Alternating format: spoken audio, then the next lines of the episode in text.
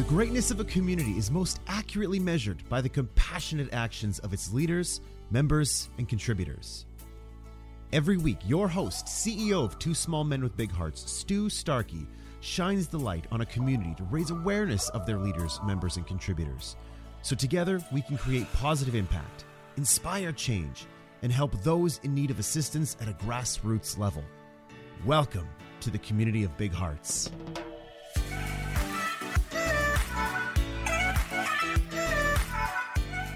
Uh, welcome back, everybody, to the community of Big Hearts. This week, we're doing something uh, or getting back to our roots here and talking with guests that are that are having impact in the community. So, Community of Big Hearts, we started, founded with the intention of having impact ourselves and to inspire others to uh, to have impact as well. And and so this week we're talking to David Shellnutt. He is a lawyer from Toronto uh, that's doing quite a few really cool, impactful things um, we're trying to look at those things that people are doing in the era of COVID. Um, so, David, if you don't mind, I would love to hear about the things that, that you're doing right now to help out that has impact and, and what might inspire others. Sure. Thanks, uh, Stu, for having me on. It's a real pleasure. Uh, love the focus on community that you guys bring. It's important, uh, and even more so during this pandemic uh, for us all, although isolated, to be standing together. Hmm. So I guess I was, as things sort of got a bit more serious looking in March, um, I, you know, rushed to get my mom home. She's a snowbird um, and sort of was panicked and got her across the border and dad as, as well. And then I realized, you know, I'm going to have to be uh, supplying these folks with groceries and that you know for the foreseeable future. And then i'm pretty connected with the parkdale community in toronto which is a busy and active um, beautiful place. Uh, and they were like right away like okay people are old uh, seniors are, are going to have to stay home. Like what are we going to do for this? So i knew first hand from my own individual experience and then from my involvement in the community that there was going to be if this thing went on as it has uh, for more than a week or two, there's going to be a big need uh, to ensure not only that folks stay home uh, who, who, are, who, who are vulnerable, uh, particularly seniors, but stay home and stay out of the hospitals so that we can uh, get mm-hmm. this thing under control. So I thought, how could I contribute to that? How could I support our frontline workers, uh, keep people out of the hospitals so they can, you know, basically save us? Uh, without being overburdened. Uh, and I'm pretty active in the cycling community in Toronto, just given the nature of the bike focused legal work that I do. And I know the community to be really concerned about the betterment of Toronto, of the city. And I, I think that probably goes with, for, for any cyclist across the country.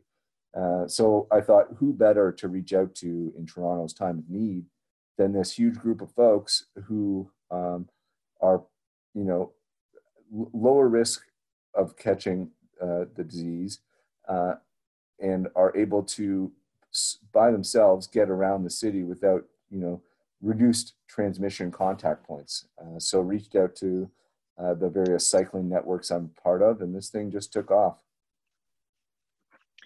That's um, the, the way that that solution came together is is quite near and dear to my heart. It, it's you you saw a problem, you looked at your skills and your network, and it, it looks like you begun putting together um, something that was really going to have impact. Um, so uh, that's awesome. What, what kind of um, what kind of impact are you having now? So how long ago did you start this? And and where are you at right now with with um, your network and how this um, the the Toronto Bike Brigade is is impacting the community?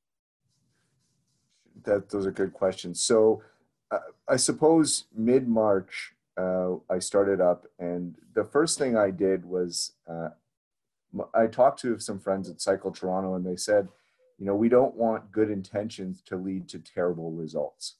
So it was really important that I connected with health professionals to ensure that this wasn't a just like a feel good but terrible idea. Uh, so the University Health Network, which is uh, hospitals, uh, some hospitals in Toronto, was working with community housing folks to deliver seniors groceries. So I joined that organization uh, and got the train, the health training, and saw what they were doing, uh, and then have applied sort of their model in a way uh, to sort of more community-based uh, kitchens and support and support or to support like support organizations like that. Um, and so once I got that training um, and felt confident that the idea was sound and not gonna you know spread COVID around the city haphazardly, uh, then I started reaching out and uh, you know encouraging cyclists to join up. And from mid March to now, mid April, we are over 600 on our Facebook group, uh, which are mainly riders and a few supporters. Uh, and we have about 260 i'm looking at the numbers right now 60 registered riders uh, who i send out daily email uh, updates to with uh, delivery support jobs for you know organizations across the city that, that's amazing um, and and is there an intention to uh, keep growing this like wh- where do you plan on going from here so good good question again, Stu. We have, uh, so I, I'm a lawyer with a day job, and I, I have a lot of clients uh, who, you know, vulnerable folks themselves, uh, injured or um, have experienced violence. So, like, I have to spend a, a, fair amount of my time just doing my job still. So, I have um, connected with a, a bunch of cyclist organizers to create a logistics team. And so, we're working together now on developing a website where riders and organizations can sort of fill out um, forms to get assistance or to provide assistance. And uh, yeah, we're just going to expand it uh, as much as we can. You know, as, as long as we have riders to do a job, then then we will expand. You know, we don't want to we don't want to promise hundred riders uh, and hundred meals to folks and not be able to deliver on that because uh, you know um, under promising and, and over promising uh, are means un- undelivered meals, and that's quite serious. Right. Absolutely.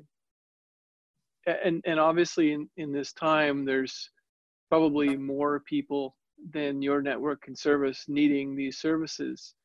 As things start to kind of level out, is there any other areas you can you can pivot to in the future where where this network may be able to help? Yeah, for for sure. I will say first that like we are providing a support, like a logistics arm um, to organizations that are doing way more. I mean, these folks are delivering uh, a ton of meals and supplies to folks, and, and we're we're helping out uh, with with sort of a piece of that. Uh, but there's some community organizations uh, in Toronto, and I imagine in Winnipeg too, um, are really stepping up and it's it's it's every time i get on a call with these folks it's just inspiring um, so we're just trying to help with that uh, where we pivot to um, one of the things that i've I'm, I'm, not surprised that cyclists have jumped at the opportunity to make toronto uh, to help toronto and, and the communities within it um, so yeah long term i think we'll, we'll try and keep the bike brigade alive to serve uh, our respective communities. Uh, and, uh, you know, living in Toronto, there's almost a, a bit of like a, a, a war on the roads between car drivers and cyclists. Um, and so it's my hope that the bike brigade can, you know, lend uh, cyclists a human face uh, and rehumanize us um, to to car drivers and say, you know, the next time you you, you get in a traffic we'll call it a altercation with somebody who's on a bike, you know, you think think twice and say, hey, that, that they may have been really helping the community uh, during our time of need. So it's it's important uh, long term for the uh, you know for for us in the city to to be safe out there as well. What what I've noticed about cyclists, I, I did um, triathlons for a, a, little a little stint, and um, similar communities, um, and especially those that started in cycling, they had this energy about them. Uh, they're always wanting to help, especially for someone like me who doesn't know how to tune or uh, fix a bike. They're always there for you. Um, and it, it, sounds like that applies in, in many areas of life. And they just uh, always had more energy than, than most people I know. So um, sounds like you have a great community around you and, and there to support uh, the rest of us in the time of need. So thank you for doing that. And hopefully we can get you guys some, some good credit for, for doing these initiatives. Yeah, no, definitely. Uh, that's that you raise a good point there, Stu. Um, you know, even bike shops uh, in the area have like messaged me privately and said any brigade rider or any health professional that needs a on the spot uh, free tune, you send them our way. So yeah, that that what you said rings true uh, to to me as well. Awesome. The um, so this isn't the only um, volunteer or pro bono work that you do, and I would love to know, you know, what was it that inspired you to be someone who who helps others that is is a community problem solver I would probably be remiss if I didn't say my mom. Uh, she was a social worker for 37 years in, uh, in Midwestern Ontario.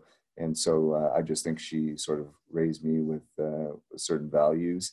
Um, and I appreciate her for that. Uh, it started out young, and uh, right after university, I hopped on a plane and went to post conflict Liberia and Sierra Leone and uh, did a lot of community mobilizing, uh, the skills of which I'm using right now. Uh, so I thank her for you know giving me the confidence and ability to do that. Wow, I uh, of the reading that I did, I didn't know that part of your story. That's that's pretty incredible going over there, and really speaks to again like people who are using their skills and their network.